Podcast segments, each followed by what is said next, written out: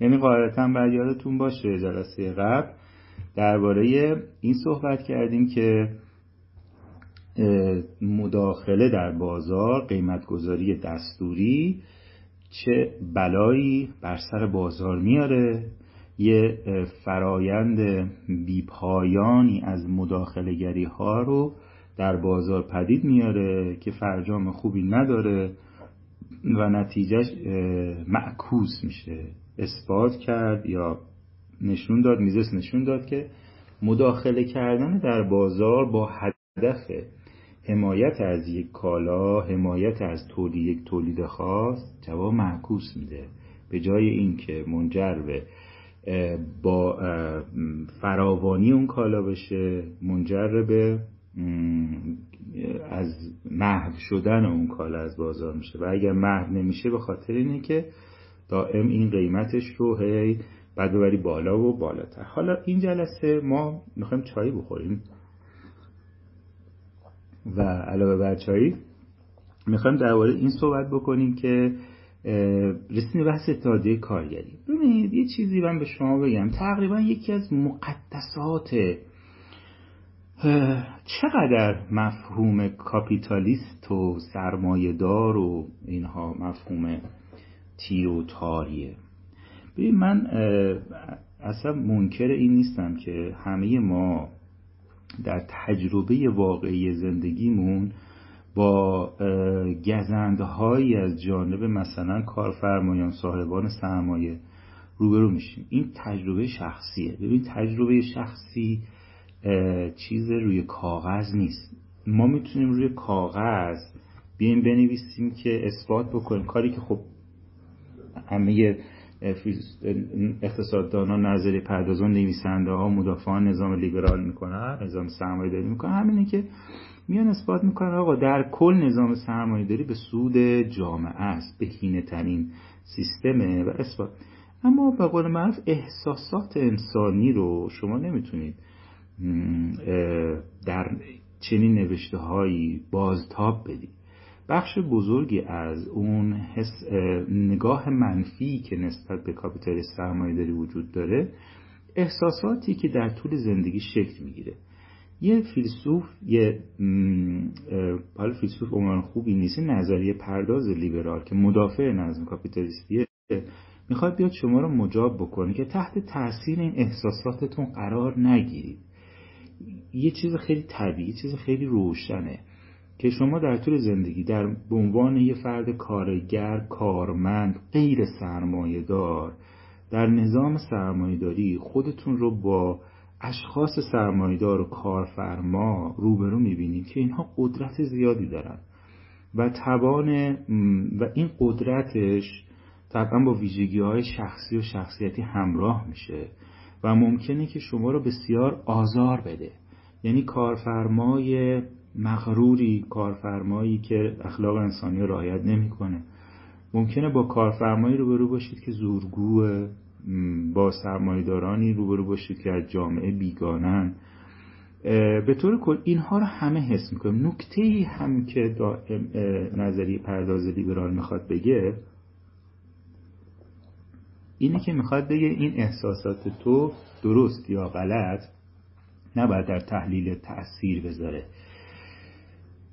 مثل کسی که می‌خواد شما رو مجاب بکنه مثلا فرمانده یک سربازیه در یک پادگانی مشغول خدمته یا در جنگی هست. فرمانده بسیار خشک و بداخلاق و خشنی داره که هر جور نگاه می‌کنین اصلا هیچ اصول انسانی انگار سرش نمیشه. انگار دیوار انگار قلبی از سنگ در سینه داره.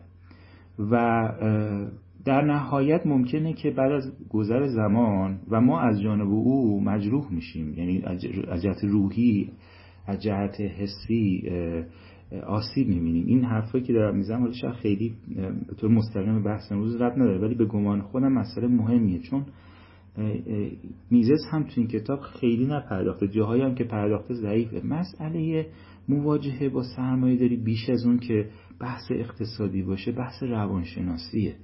و من احساس می‌کنم که اون چیزی که باعث میشه ما به درک بهتری نسبت به لیبرالیسم و کاپیتالیسم برسیم واکاوی روانیه. ما باید جهت ببینیم داستان روانی چیه.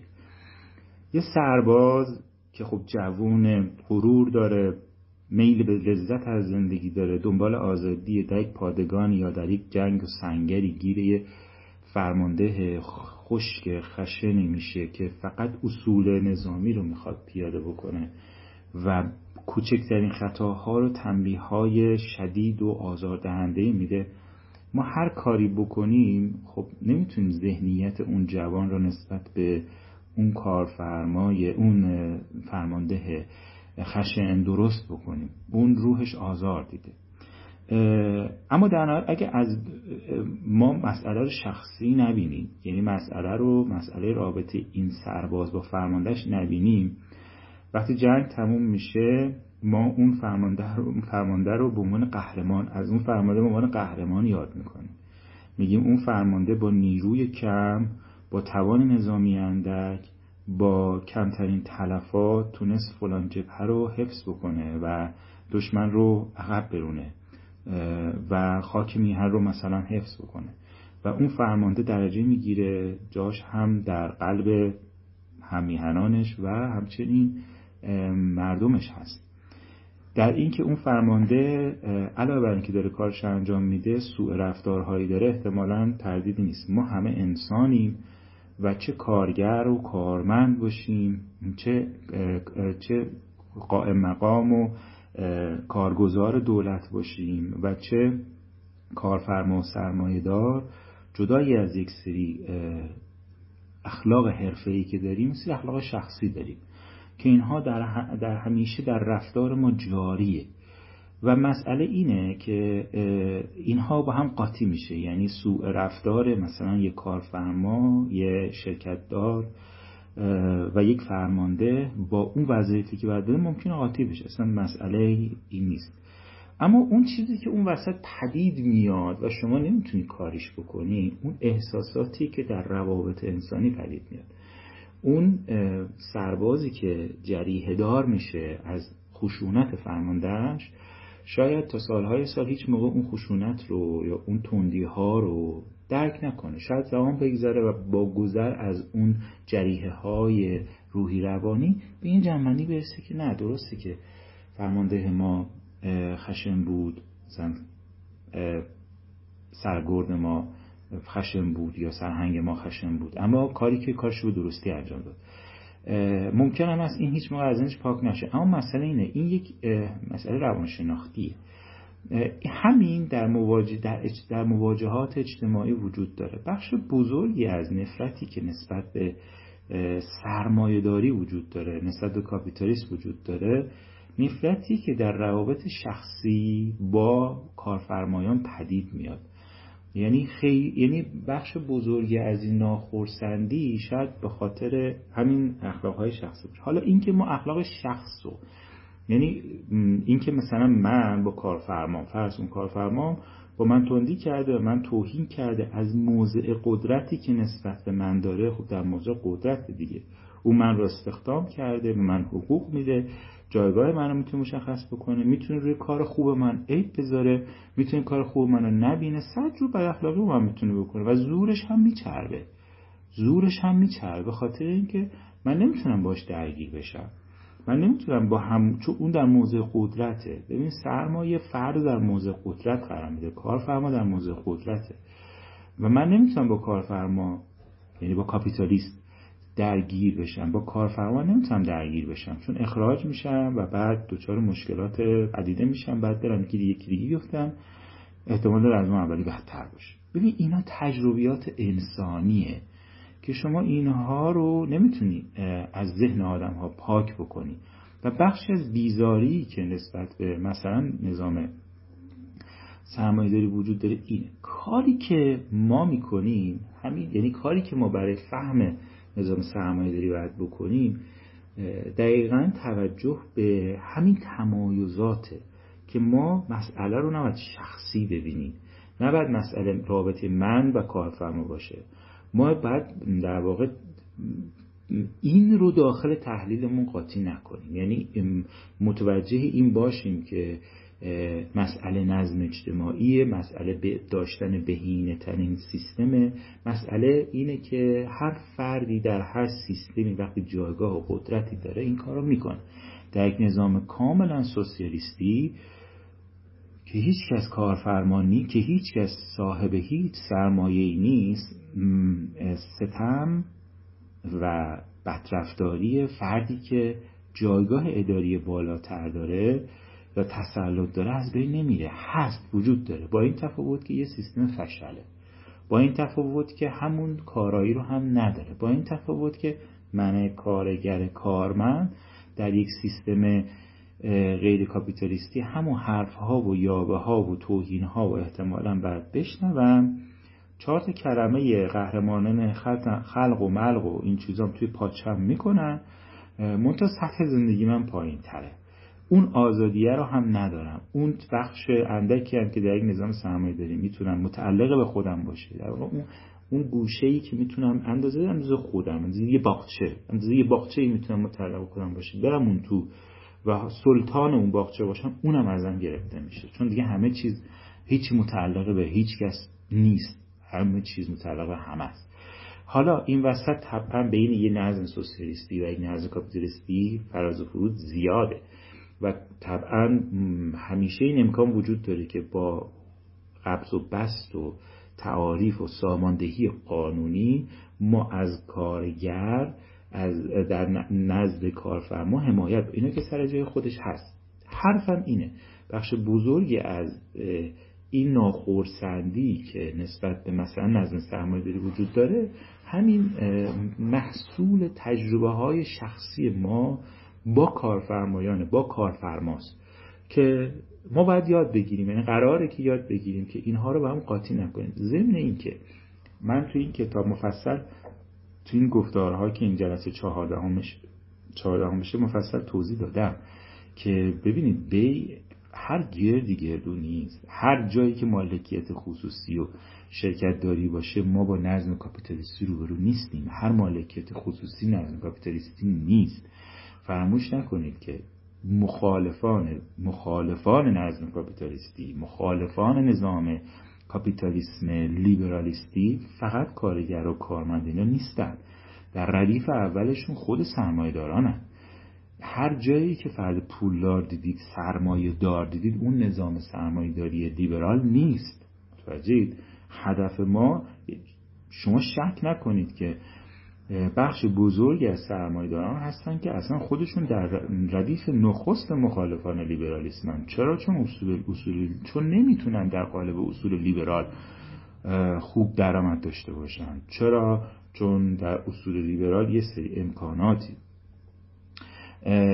فراهم می‌کنه اینها رو درگیر یه سری رقابت هایی می‌کنه اینها رو درگیر نوعی از اقتصاد می‌کنه که اینها رخوت بارتر از این هستند که یا اینها کاهلتر از این هستند که بتونن در اون نظام کار بکنن. اینها دنبال یک نظم یک نوع مالکیت خصوصی هستن که نظم لیبرال نداشته باشه. دنبال نوعی سرمایه‌داری هستن که اصول لیبرال نداشته باشه. خب ما اون اصلا به عنوان نظم سرمایه‌داری قبول نداریم. اون مالکیت خصوصی شرکت داری و یعنی این تمایزات من تو این کتاب توضیح دادم. در و, و, و جالبی که این تمایزات معمولا لحاظ نمیشه اصلا فهمیده نمیشه. تصور میشه که هر جا که یک آدم مثلا شرکتی بود و کارفرمایی بود ما اونجا با یک نظم کاپیتالیستی طرفیم چه و چه. این حرفا من قبلا توضیح دادم. چقدر؟ حالا بیایم برسیم به بحثمون. چقدر مفهوم سرمایه دار کاپیتالیست توی ذهن بسیاری از ما مفهوم ناخوشایندی بوده همیشه و چقدر نویسنده ها نویسنده ها ادبا روزنامه نگارا فعالین سیاسی چقدر این واژه رو تخریب کردن؟ اولا که همه این تخریب ها کار نادرستی بوده چون اصلا مفهوم سرمایه‌دار اولا در نهایت می‌تونه مفهوم خونسا باشه.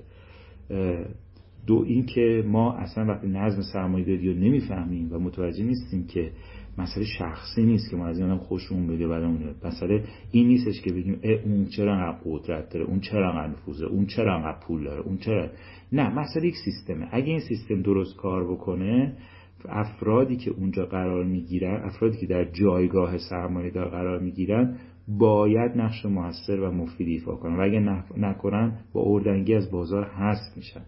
و اصلا گذشته از اینکه اون سر اون سر اون نفوذش بیشتره اون قدرتش بیشتره اون زندگی راحتی داره اون املاک فراوان داره اون بهترین ماشین رو سوار میشه و ما اینطوری نیست. مسئله اینه با خراب کردن این سیستم چیزی به ما اضافه نمیشه و همونطوری که اونو پایین می‌کشیم ما هم پایین کشته میشیم. منطق لیبرال اینو میگه. میگه تو با زمین زدن اون با به هم زدن این نظم میزان ثروتسازی این سیستم رو که در هر شرایط تولیدی باز هم به نفع توه تو اینو به هم می‌زنی. چون سیستم جایگزینش این کارآمدی رو نداره. پس پس کارآمد بودن و کارآمدتر بودنه. در برابرش مفهوم اتحادیه کارگری عملا یک مفهوم مقدس بوده. یعنی یکی از مفاهیمی که بسیار پاکه. یعنی شما وقتی یک نفر میگه اتحادیه کارگری هیچ موقع توی ذهنتون نمیاد که درون این مفهوم اتحادیه کارگری یک چیز غیر انسانی یک چیز پلید یک چیز مزر یک چیز زیانبار خودخواهانه اینها نیست. چیزی که وقتی میگیم اتحادیه کارگری در ذهن همه نقش میبنده اینه که یه تشکلیه که می‌خواد یک مقدار از سبعیت این کار فرمایان کم بکنه. چیزی که می‌خواد افسار سرمایه رو بکشه و یه مقدار هم به قشر پایین دست جامعه کمک بکنه. این هم یکی از همون تصور یعنی همون قدر که همون قدر که اون ذهنیت منفی افسار گسیخته و بی حساب و کتاب درباره کارفرما و سرمایه‌دار کاپیتالیست غلطه. و زیانبار بوده. این نگاه رویایی و بسیار مثبت به اتحادیه کارگری هم غلط بوده. من نمیگم اتحادیه کارگری بده ولی برای شما مثال می‌زنم. ببین اتحادیه یعنی ذهنیت عمومی چیه؟ ذهنیت عمومی اینه که کارفرما این سرمایه‌دارا اتحادیه کارگری. این اتحادیه کارگری یک ریز داره به نفع قشر کارگر عمل می‌کنه به نفع و علیه سرمایه‌دار اما واردش که میشه عمیق که میشه اصلا اینطوری نیست. واردش که میشی می‌فهمی که ممکنه کار آسیبی که کارگران آسیبی که قشر بیبزاعت از اتحادیه کارگری می‌خوره ممکنه خیلی بیشتر از آسیبی باشه که از کارفرما می‌خوره. متوجه میشید آسیبی که قشر ضعیف جامعه از اتحادیه کارگری می‌خوره ممکنه بیشتر از آسیبی باشه که از جمع سرمایه دارا می‌خوره. متوجه میشید که بیکاری که یک معزله می‌تونه همون قدر که تقصیر سرمایه داره تقصیر اتحادیه کارگری هم باشه. یعنی اصلا به این جنبندی می‌رسید که در واقع اگر ما در نظم کاپیتالیستی مثلا یک فرد کارفرما داریم که خودخواهانه عمل می‌کنه و عملکردش یا عملکرد خود اینجا هم یک واحد داریم که اون هم یک شکل دیگه از خودخواهی در ابعاد جمعی داره انجام میده. اینجا هم متوجه میشیم که اتحادیه کارگری مثلا در شیوع بیکاری می‌تونه نقش داشته باشه. اتحادیه کارگری در پایین نگه داشتن حقوق بخش دیگری از کارگران می‌تونه نقش داشته باشه می‌تونه مقصر باشه. یعنی ات... می‌خوام بگم اتحادیه کارگری یک اتحادیه از یک, یک جمع زینفعه که من نمیگم بده اما اون تقدسی هم که بهش داده میشه تقدس نسنجیده ایه اتحادیه کارگری یه چیز مقدسی نیست که بی عیب باشه بی نقص باشه همه چی درست بکنه. اون کسی اتحادیه کارگری رو مقدس میپنداره که خیلی داره جانبدارانه فکر می‌کنه. یعنی خودش متعلق به اون می‌دونه. یعنی یک یک جوری تعلق خاطر داره و یک جوری حقیقت رو متعلق به اتحادیه کارگری می‌دونه که اون آسیب هایی که ممکن از اتحادیه کارگری پدید بیاد رو نمی‌بینه. و اگر ببینه ذهنیت نسبت به اتحادیه کارگر و نقشی که می‌تونن ایفا کنن تعدیل می‌کنه. با این مقدمه طولانی بریم و مثال بزنم. ببین اتحادیه کارگری چه نقش اتحادیه کارگری فعالیت اصلی که می‌کنن بهبود شرایط کارگراست. بهبود شرایط کارگرا اعم از اینکه ساعت کاری رو کمتر بکنن حقوق دستمزد مزایا رو بالا بیارن و همینطور بر شرایط کاری نظارت داشته باشن.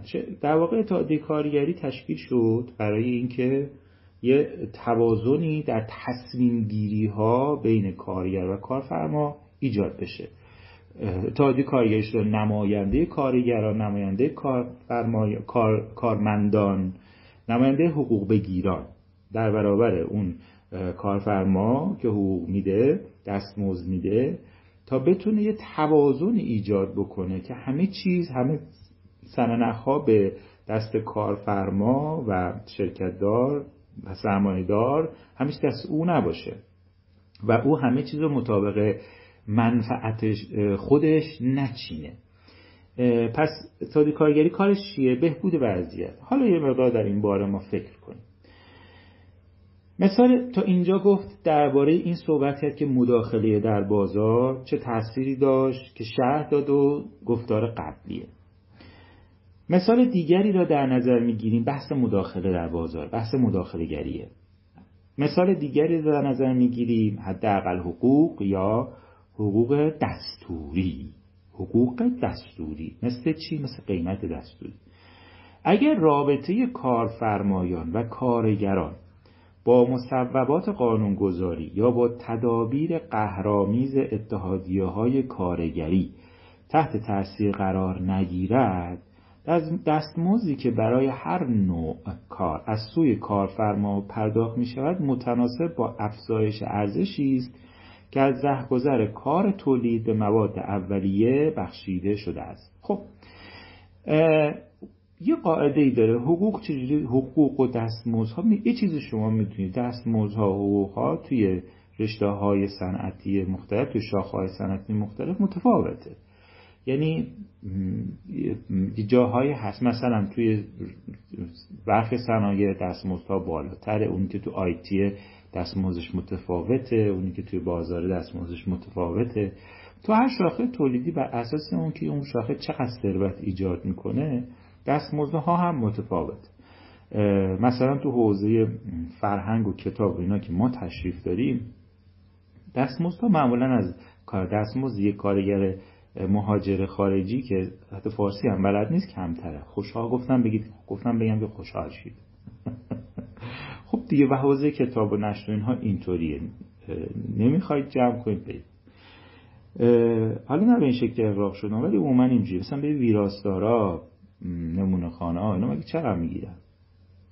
تقریبا کف حقوق می‌گیرن دیگه. خب الان شما کارگر چیز باشید کارگر ساختمونی باشید که خیلی شغل شریف و پرزحمتیه ولی خب تخصص خاصی نمی‌خواد. تخصصش هم فرقون بردنی که از کار بسیار مورد علاقه بنده است همه می‌دونن. کار با فرقون و این چیزاست دیگه. الان همونا فکر می‌کنم روزی مثلا 200 تومن 200 خورده می‌گیرن. این یعنی اونها هم برج 6 تومن می‌گیرن. ولی ویراستار بعید می‌دونم 6 تومن به این راحتی بگیره. اگه در نشری کار بکنه. عرض می‌کردم خدمتتون که خب پس صنعت با صنعت شاخه با شاخه دستمزدی که می‌گیره متفاوته. این دستمزد بر اساس سودی که توی اون کار تو اون تولید وجود داره تنظیم میشه. دستمزد نمی‌تواند از این بیشتر باشد زیرا در غیر این صورت انتظارات کارفرما دیگر تأمین نمی‌شد و از این رو مجبور خواهد شد تولیدی را که سودده نیست متوقف بکنه. اما دستمزد از این کمتر نیز نمی‌تونه باشه. ببینید می‌خواد بگه که یه دستمزدی از رهگذر اون سودی که تو اون حرفه تو اون صنعت هست حاصل میشه. از این بیشتر اگه دستمزدهای این سنف از این بیشتر اگر باشه مثلا همین صنعت مثلا کتاب. اگر که بگیم آقا مثلا جای انقدر دو برابر بدی نمی‌تونه نمیصرفه. اون کارفرما مجبور یا اخراج بکنه یا کارشو کم بکنه. اما داره میگه همونطور که از این حد بیشتر نمی‌تونه باشه از این حد کمتر هم نمی‌تونه باشه. چرا نمی‌تونه باشه؟ به خاطر اینکه اگه از اون حد کمتر باشه افراد میرن به ساخ... میرن در حرفه های دیگه کار می‌کنن. اما دستمزد از این کمتر نیز نمی‌تواند باشه زیرا کارگران به شاخه های کاری دیگری می... روی میآورند که های بهتری به آنها می‌دهد. و بدینسان کارفرما این بار به دلیل کمبود کارگر مجبور است تولید را متوقف بکنند. بنابراین در اقتصاد همواره نرخ دستمزد مشخصی وجود دارد که بر پایه آن هر, هر کارگری شغلی مییابد و هر کارفرمایی که می‌خواهد کسب و کاری راه بیاندازد کسب و کاری که با این نرخ دستمزد سوده هم باشد کارگران مورد نیازش را پیدا می‌کنن دیگه حالا نرخ داره دیگه. شما اگه مثلا بخواید برید توی صنعت توی شاخه کار بکنید نرخ دستمزد نرخ دستمزدش چیز مشخصیه بر اون اساس می‌دونید که مثلا تو این توی, کار، توی کارگاه یه حرفه خاصی داره هر کسی بسته حرفه خوش تقریبا نرخ دستمزدها. این نرخ دستمزدها بر اساس میزان کارگر که وجود داره میزان سوداوری که اون حرفه داره تنظیم میشه. این الان چیه؟ الان اینجا بدون مداخله عامل بیرونی مثلا اتحادیه کارگری می‌تونه به عنوان یه عامل بیرونی قیمت رو تحمیل بکنه. یعنی بگه که نه باید شما انقدر بدی. این بهش میان دستمزد دستوری که ما بیشتر بهش میگیم که حداقل دستمزد. کف حقوق یا همچین چیزی. این نرخ دستمزد را اقتصاددانان معمولا دستمزد ایستا یا طبیعی مینامند. دستمزدی که بدون هیچ مداخله شکل گرفته باشه. وقتی شمار کارگران کاهش مییابد در صورت ثابت ماندن سایر شرایط این نرخ افزایش مییابد. تعداد کارگران وقتی کم بشه وقتی تعداد کارگرها کم بشه این دستمزده بیشتر میشه. چرا؟ چون پیدا کردن کارگر کارمند توی این حوزه کم سختره و کارفرما برای جذب در واقع یه کار فرض بکنید یه صنعتیه به تعداد کارگر کارمند نیاز داره. منتها تعداد کارگر کمن من اون وقت می‌تونم انتخاب بکنم که برم پیش این یا پیش اون یا پیش اون.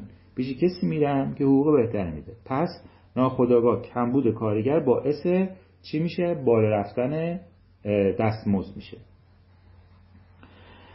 و وقتی سرمایه در اختیار که در تولید از آن استفاده می‌شد کاهش مییابد این نرخ کاهش مییابد. اگر هم تو این صنعت تو این سن سرمایه‌ای که وجود داره کم و کمتر بشه یکی از دلایلی که مثلا در حوزه کتاب در حوزه فرهنگ در حوزه روزنامه نگاری دستمزدها پایینه اینه که خب سرمایه در گردش این حوزه کمه. وقتی سرمایه کمه حقوقها هم طبعا نمی‌تونه بره بالا. اینا عواملی که روی چی؟ روی دستمزد ایستا. یا همون دستمزد طبیعی اثر می‌ذاره. در این میان باید توجه داشت که وقتی به سادگی از دستمزد و کار سخن می‌گوییم مسئله از دقت کامل برخوردار نیست. قابلیت های کاری در کیفیت و کمیت به ازای هر واحد زمانی بسیار متفاوت است. دستمزد کار نیز به همین منوال می‌خواد به کلی جزئیاتی که الان تو این تعریف زمخت لحاظ نشده. اگر اقتصاد هیچگاه از وضعیت ایستای خود خارج نشود در نوعی بازار که از هر گونه مداخله از سوی دولتها و اتحادیه کارگری اجبار کننده فارغ باشد جماعت بیکار هم وجود نخواهد داشت.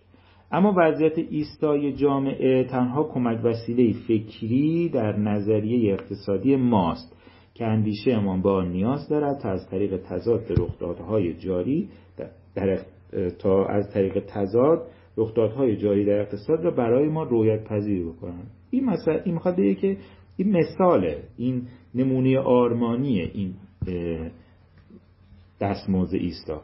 اقتصادی که واقعا ما را احاطه کرده است و ما درون زندگی می‌کنیم. اما زندگی هیچگاه نقطه سکون ندارد. اقتصاد همواره پدید آورنده تغییرات، جنبش، نوآوری و چیزهای بی سابقه است. و هیچگاه دچار وقفه نمی شود از این رو همواره شاخه هایی تولیدی وجود دارد که تعطیل یا محدود می شود زیرا تقاضا از محصولات آنها روی گردانده است و نیز شاخه های تولیدی وجود دارد که توسعه داده می شود یا اصلا نوپدید است. خب این پویایی همیشه تو اقتصاد وجود داره دیگه. یه شاخه های گسترش پیدا می‌کنه یه شاخه های کوچیک میشه یه شاخه های تعطیل میشه یه شاخه های کاملا نوپدیده. مثلا شاخه تولید گوشی های تلفن همراه سی سال پیش اصلا وجود نداشت دیگه. اگه اشتباه نگم سی سال آره کنم. مثلا سی سال سی آره سی سال پیش اصلا گوشه مثلا شرکت هایی که الان هستن اینا همه نوپدیدن دیگه. خیلی همراه با تکنولوژی حوزه های جدید کاری صنایع پدید میاد و این دائم پس اون حالت طبیعی که ما تصور کنیم اون ذهنیه دائم تغییر می‌کنه. تنها اگر به دههای اخیر بیاندیشیم بیدرنگ شماری از صنایع را می‌توانیم برشمریم که به تازگی سر برآورده است. الان در دهه 1920 میگه چی؟ برای مثلا صنعت خودروسازی صنعت هواپیماسازی صنعت فیلم صنعت ابریشم مصنوعی صنعت کنسرو سازی ساخت توربین پخش رادیویی اون زمان اینها جدید بوده. ما مگه فکر بکنیم کلی صنایع هستش که شاخه های تولیدی هستش که جدیده. این شاخه های صنعتی امروز میلیون ها کارگر را به کار گرفتن. تنها بخشی از این میلیون ها کارگر از طریق افزایش جمعیت تامین شده است. بخش دیگر از شاخه های تولیدی دیگری آمدند که دامنه آنها محدود شده است و بخش بزرگتری نیز از شاخه های آمدند که اکنون به کمک فناوری های بهبود یافته می توانند با کارگران کمتری کار کنند. خب یه سری کلی کارگر کلی صنعت جدید پدید اومده که اینا آدم کار می‌کنه این کجا اومدن اینا؟ یا اینا یه بخشش مال افزایش جمعیت نیروی جوان تازه کار اومده. یه بخشش برای صنایع دیگه که تعطیل شده یه بخشش هم برای همون صنایع قدیمیه که با تغییر دستگاه ها و ادوات تولید نیروی انسانی کمتری می‌خواد. اینا همه میان به سمت این صنعت جدید اینجا مشغول کار میشن. گاه ممکن است تغییراتی که در روابط برخی شاخه های تولید جریان دارد چنان به آهستگی رخ دهد که هیچ کارگری به تغییر کار یا به ورود به فعالیت فعالیتی جدید مجبور نشود و تنها جوانانی که به تازگی وارد حیات کسب و کار می‌شوند در ابعاد گسترهتر به شاخه‌های صنعتی نوپدید یا رو به گسترش روی آورند. بعضی اوقات اینطوریه یعنی یه صنعتی اینطوری نیستش که تغییری توش رخ اصلا کلا جدید آدم هم که جذب می‌کنه جدیده. اما در نظام اجتماعی کاپیتالیستی نظامی که با گامهایی سریع پیش میره و پیش میره و رفتار و رفاه انسانها را میافزاید عموما پیشرفت بسیار سریعتر از آن رخ می‌دهد که فرد بتواند از ضرورت سازگارسازی خود با آن معاف شود. ببین نظم کاپیتالیستی دائم داره تغییر می‌کنه شیوه های تولید تغییر می‌کنه شیوه های فروش تغییر می‌کنه. ببین الان ما شیوه شیوه های کسب و کار رو با مثلا 20 سال پیش مقایسه بکنیم. و خود 20 سال پیش و 20 سال قبلش مقایسه بکنیم ببین با سرعتی تغییر می‌کنه که فرد کارگر و کارمند بعد خودش رو با این شرط دائم سازگار کنه. اگر 200 سال پیش یا در گذشته دورتر جوان یک حرفه را یاد می‌گرفت می روی این حساب کند که این حرفه تا آخر عمر او به همان سبک و سیاقی که او یاد گرفته است انجام خواهد شد. بدون اینکه محافظ کاریش رولت بزنه. این یه مسئله خیلی مهمه. این یه مسئله خیلی مهمه. ببینید امروز وضعیت چنین نیست. بذار چند خط برم جلوتر بعد بگم. حتی کارگران نیز باید خود را با شرایط دیگرگون شونده سازگار سازند. باید چیزهای جدیدی با آموخته خود بیافزایند یا از نو یاد بگیرند. آنها باید از آن شاخه های کاری که دیگر به آن, تعداد کارگر کارگر پیشی نیاز نداره خارج شوند و به شاخه دیگر روی آورند که تازه پیدا آمده است یا به کارگرانی بیشتر از گذشته نیاز دارد. اما آنها حتی وقتی در شاخه پیشین خود میمانند همچنان اگر شرایط ایجاب بکند باید چیزهای جدیدی بیاموزند. ببینید یه مسئله هست که بخش بزرگی از مقاومتی که در برابر سرمایه داری نظم کاپیتالیستی در طول تاریخ پدید اومده مقاومت محافظ کارانه است. مقاومتیه که مشکلش دقیقا خود پیشرفته. مش مشکلش خود این تغییر شتابانه. خود این تغییر شتابان یکی از عواملی بوده که کاپیتالیسم ستیزی رو پدید آورده. یعنی چی؟ ببینید یه مثال خوبی زد. میگو آقا 200 تا 300 سال پیش اگر من می‌رفتم یه شغلی رو یاد می‌گرفتم مثلا مثل الانم که میرزا بنویسم اون موقع می‌رفتم میرزا بنویس می‌شدم. من تا زمانی که زنده بودم شغل کتابت من یکسان بود. یه کتاب داشتم جلد پوست گوز زیر بغلم می‌زدم. یه دوات داشتم یه دونه قلم می‌زدم تو دوات و مینوشتم همین. از 20 سالگی که شروع می‌کردم به کار میرزا بنویسی این همین بود. در 80 سالگی که قبض رو می‌گرفتم و می‌رفتم به دیار باقی میشتافتم بازم همین وضع بود. فرق نمی‌کرد. درسته؟ یا اون کسی که آهنگر می‌شد مثلا می‌رفت گاری ساز می‌شد. گاری که در طول عمرش میساخت یک سام تغییر نیازی نبود. مثلا مثلا چرخهای جدید گار یا عمر اینطوری زندگی می‌کردن. هیچ چیز هیچ چیزی تهدیدش نمی‌کرد. اما با پس از انقلاب صنعتی این شاید عوض شد. دیگه یه چیزی بود که دائم یه نوآوری یه تحول دائم به جان زندگی افتاده بود که دائم تغییر می‌کرد. دیگه تو نمی‌تونستی بشینی. من باید مثلا تغییر می‌کردم من باید سیستم رو تغییر میدم ما روز به روز باید خودمون رو به آپدیت بکنیم. این تغییره این که شکل تولید عوض می‌شد با سرعت محسوس این تغییره این تفاوت زندگی این که به یک باره نظم روستایی و اون حالت خوابالوده باش تازیانه های شتابان تولید صنعتی مدرن دائم تغییر می‌کرد و سرعت هی می‌رفت بالا. این همه چیو به هم ریخته بود. مثال می‌زنم. مثلا خطاهن همه چیو به هم ریخت. خطاهن یکی از بزرگترین دستاوردهای کاپیتالیسم دیگه. خطاهن همه چیو به هم ریخت. چرا به هم ریخت؟ من من توی شهر نشستم تولید کنندم. فلان چیزو دارم تولید می‌کنم. کل شهر هم دست شهر هم دستمه. برای هیچ کس هم نمیاد. یا همه هم خریدار منم خطاهن کشیده شد. امکانی فراهم اومد تا از دورترین نقاط همین کشور خودم فلان کالایی که من تولید می‌کنم وارد بشه. و بهتر از منم تولید می‌کردم به روزتر از منم تولید می‌کردم و خب خریدار می‌رفت سراغ اونا. اونا رو می‌گیره.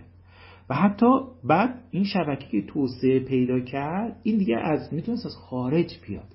می‌تونست از یه جای دیگه وارد بشه. ببینید این مقاومت ایجاد می‌کنه و این مقاومت کاملا مقاومت محافظ کارانه است. بخشی از نگفتنی که بخشی از مشکلی که نسبت به کاپیتالیسم وجود داره نه محافظ کارانه است. نه به این سرعت پیشرفته نه به تغییر زندگیه نه اینه که این خب اینجا همه چی به هم میریزه. اینجا همه چی به هم میریزه. چرا به هم میریزه؟ بخش ببینید مارکسیست و مارکس خودش رو خودشون رو بسیار مترقی می‌دونن. یعنی پروگرسیو دیگه مترقی بودن دیگه. یعنی یعنی هدف گذار از پیشرفت بودی کاملا معنی پروگرس و اینها در اون برای اونها خودشون رو در مترقی بودن. خودشون سرزن ندارن کلا مارکسیست در برابر محافظه کاری تعریف میشه دیگه. اصلا مارکسیست رو به مارکسیست بگیم محافظه کار انگار که بدترین ناستزا رو بهش گفتیم. اما یه واقعیتی رو شما بگم. مارکس و انگلس کاپیتالیسم رو درک کردن. انقلاب صنعتی رو درک کردن. فهمیدن انقلاب صنعتی. یعنی با متون و با نوشته هایی وقتی می‌خواستن سرمایه رو بنویسن نقد کاپیتالیسم رو می‌خواستن بنویسن و از اون زمینه های سوسیالیسم خودشون رو که شد اسمشو گذاشتیم مارکس رو بپردازن این درکی که کردن از یک سری منابع بود. یعنی از یک سری منابعی اینها اتفاق انقلاب صنعتی در انگلستان رو مکتوب کردن درک کردن. اینو دو سه نسل قبل از اونها انقلاب صنعتی رو درک کرده بود و نوشته بود. اون درک محافظه کارانه بود بخشش یعنی بخش بزرگی از این خیلی من این کشف کشف نولته است. کشف من نیستم نولته در کتاب مارکسیسم و انقلاب صنعتی که میگه بهترین کتاب منه این رو شرح میده که میگه آقا مارکسیسم سه پایه داره سه اصل داره. جامعه شناسی فرانسوی اقتصاد انگلیسی فلسفه آلمانی. این مثلا لنین این چنین تعریفی از ما کلا مارکسیسم و عموما در یک تعریف زمخت بخوام بگیم آمیزه ای از این هاست. فلسفه آلمانی جامعه شناسی سوسیالیستی فرانسوی و اقتصاد بریتانیایی اقتصاد انگلیسی. اون اقتصاد انگلیسی اون منابعی که مارکس انگلس برای درک اون اقتصاد به کار می بردن قلم محافظه کارانه داشته. یعنی درک محافظه کارانه. یعنی یک نه به این فرایندهای اقتصادی بوده. به همین خاطر یه جوهر یه رگه قدرتمند یه رگه پررنگ از محافظه کاری در درک مارکسیستی قاطی شده.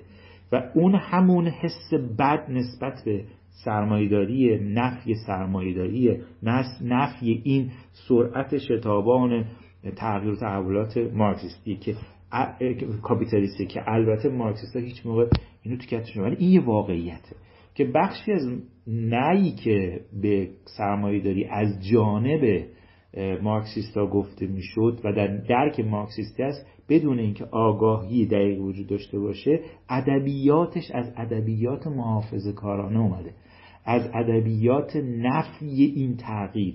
همونایی که احساس می‌کنن این شلاقه هایی که دارن می‌خورن این تازیانه ها این خوب نیست. همونایی که می‌خواستن زندگی رو به سیستم کند گذشته رو نگه دارن. که البته وقتی نتیجه نهایی رو می‌بینیم و می‌بینیم این در یعنی وقتی می‌بینیم مارکسیست در جاهای پیاده شد و چه رخوتی پدید آورد چه کندی پدید آورد اینجاست می‌فهمیم که واقعا این چه کشف بزرگی بوده نوته کرده که بیدلیل نبوده. این اصلا درک نش درک درک اقتصادیش از این فرایند جدید از این پویایی جدید درک محافظه کارانه بوده. و وقتی این درک محافظه کارانه میاد نظر... به نظریه تبدیل میشه اون ذات محافظه کارانه و کرخت رو به هر حال با خودش میاره. و نتیجهش آن شد که دیدیم.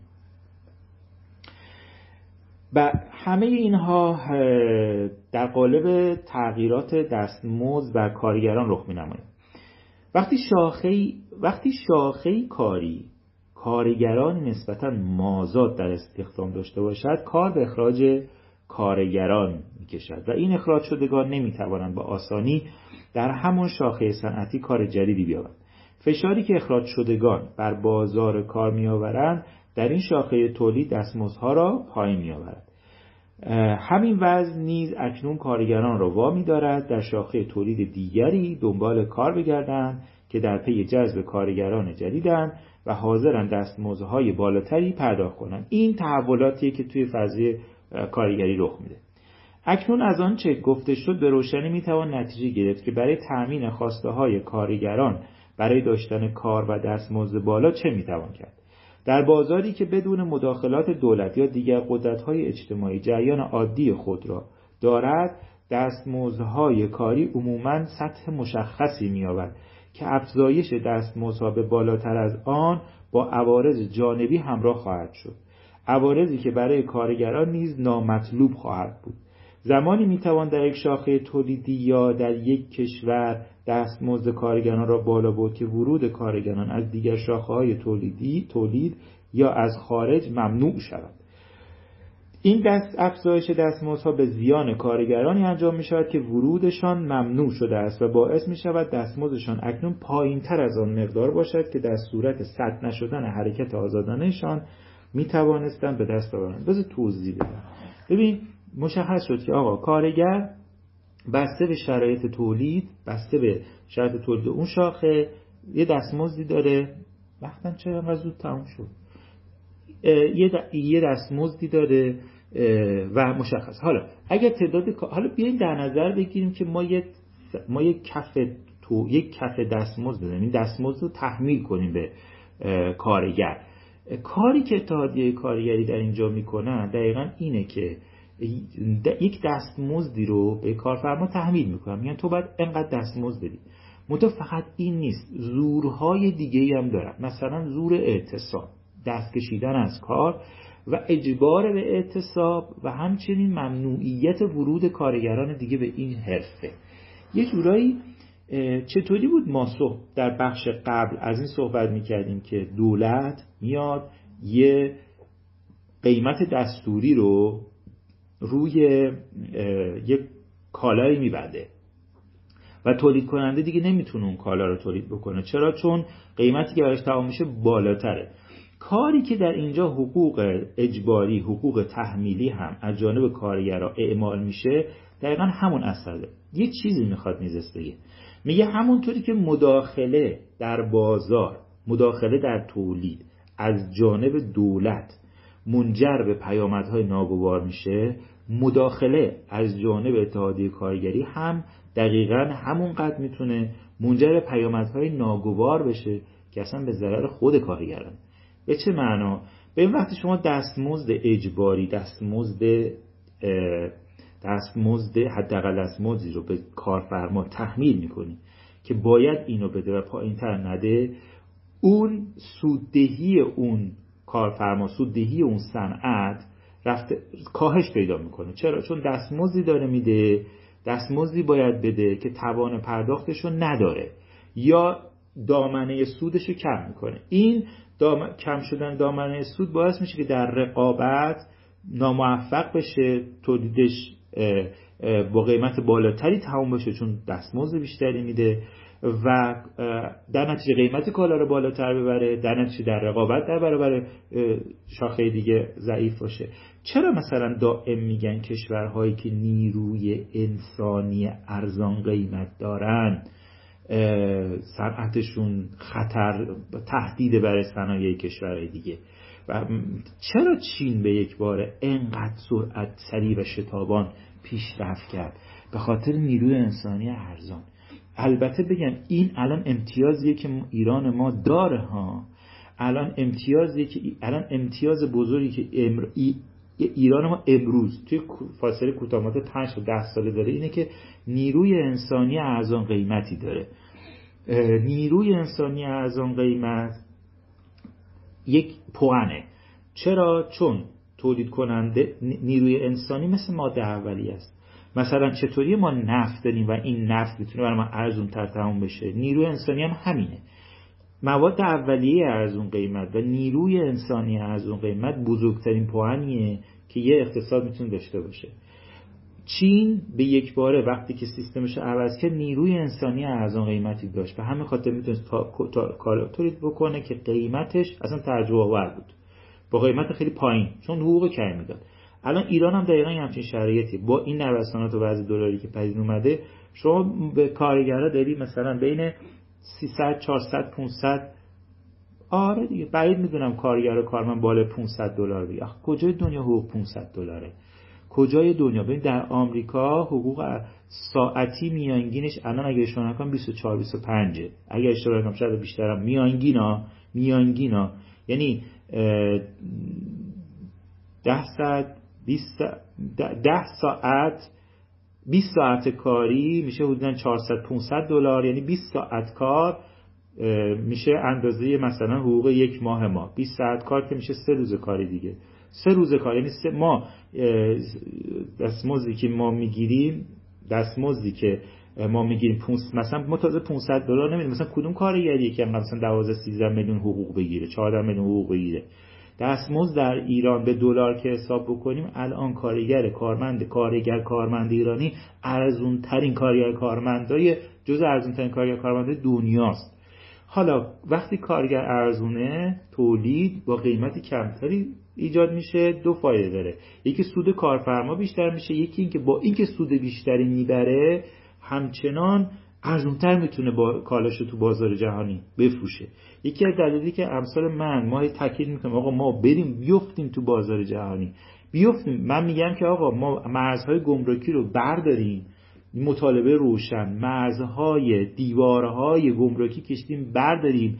از به خطر افتادن صنایعمون نترسیم. از به خطر افتادن ایران خودرو و صاحبها و لوازم خارجی همه این چیزا نترسیم. به جهتی که ما نیروی کاری ارزون داریم. حتی اگه دیوارها رو برداریم با یک فرایند میان مدت مثلا یک تا پنج ساله خودمون رو مچ می‌کنیم. در عوض با نیروی انسانی ارزونی که داریم رو جبران می‌کنیم. و تو این محدوده زمانی وضعیت حقوق دستمزد نیرو انسانی هم بهبود پیدا می‌کنه. اما ما داریم با ماهی 300 400 500 دلار حقوق میدیم. اینجا مسئله همینه. وقتی دستمزد پایینه شما کالایی تولید می‌کنی که ارزون تر در میاد. وقتی شما دستمزد هی بالا اینو داشتم حرفم یه جای حرفم نکته داشتم که هفت و هفت شد نگفتم. بذار بگم مهمه. میگم وقتی که دست پایینه دو تا فایده داره. یکیش اینه که کالایی که تولید می‌کنی ارزونه. نتیجه ارزون بودن این کالا دو تا چیزه. یکی اینکه دامنه سود شرکت بیشتر میشه. این سود بیشتر می‌تونه به توسعه اون شرکت و صنعت منجر بشه. توسعهش باعث اشتغال زایی میشه. و و, و سوددهی اون شرکت بیشتر میشه. و در عین حال می‌تونه سیستم های جدید تکنولوژی رو وارد بکنه. در رقابت موفق تر باشه. یه فایده دیگه ای که داره اینه که همچنان می‌تونه با اینکه دامنه چون دامنه سود زیاده هم سود بیشتری می‌کنه همین که همچنان می‌تونه ارزونتر از رقیب خارجی بده. یعنی هم سود زیادی می‌کنه هم می‌تونه ارزونتر بده و بازار رو نگه داره. و شما یه چیز تردید نکنید. خریدار خارجی نگاه نمی‌کنه. به نگاه نمی‌کنه این کالا کجا تولید شده. به دو چیز نگاه می‌کنه. قیمت کیفیت. شما تو ایران تولید بکن. هر قیمت و کیفیت رو درست در بیار همه ازت می‌خرن. یعنی اصلا تردید نکن. او چرا؟ چون برای اونم سود داره. اون خریدار عمده است. می‌خواد بیاد کالایی که تو تولید کردی رو بگیره.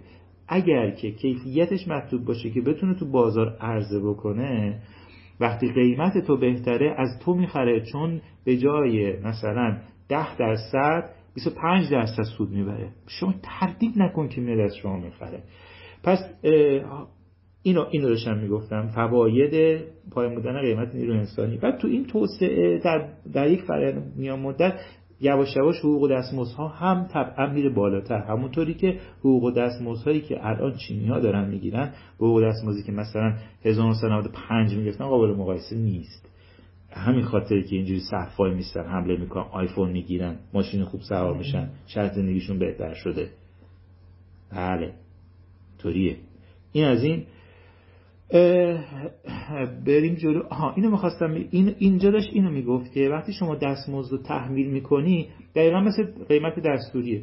منجر به میشه که اون صنعت توان تولید و دیگه نداره در رقابت ضعیف میشه در رقابت ضعیف بشه فروشش میاد پایین اولین کاری که می‌کنه کارگر اخراج می‌کنه.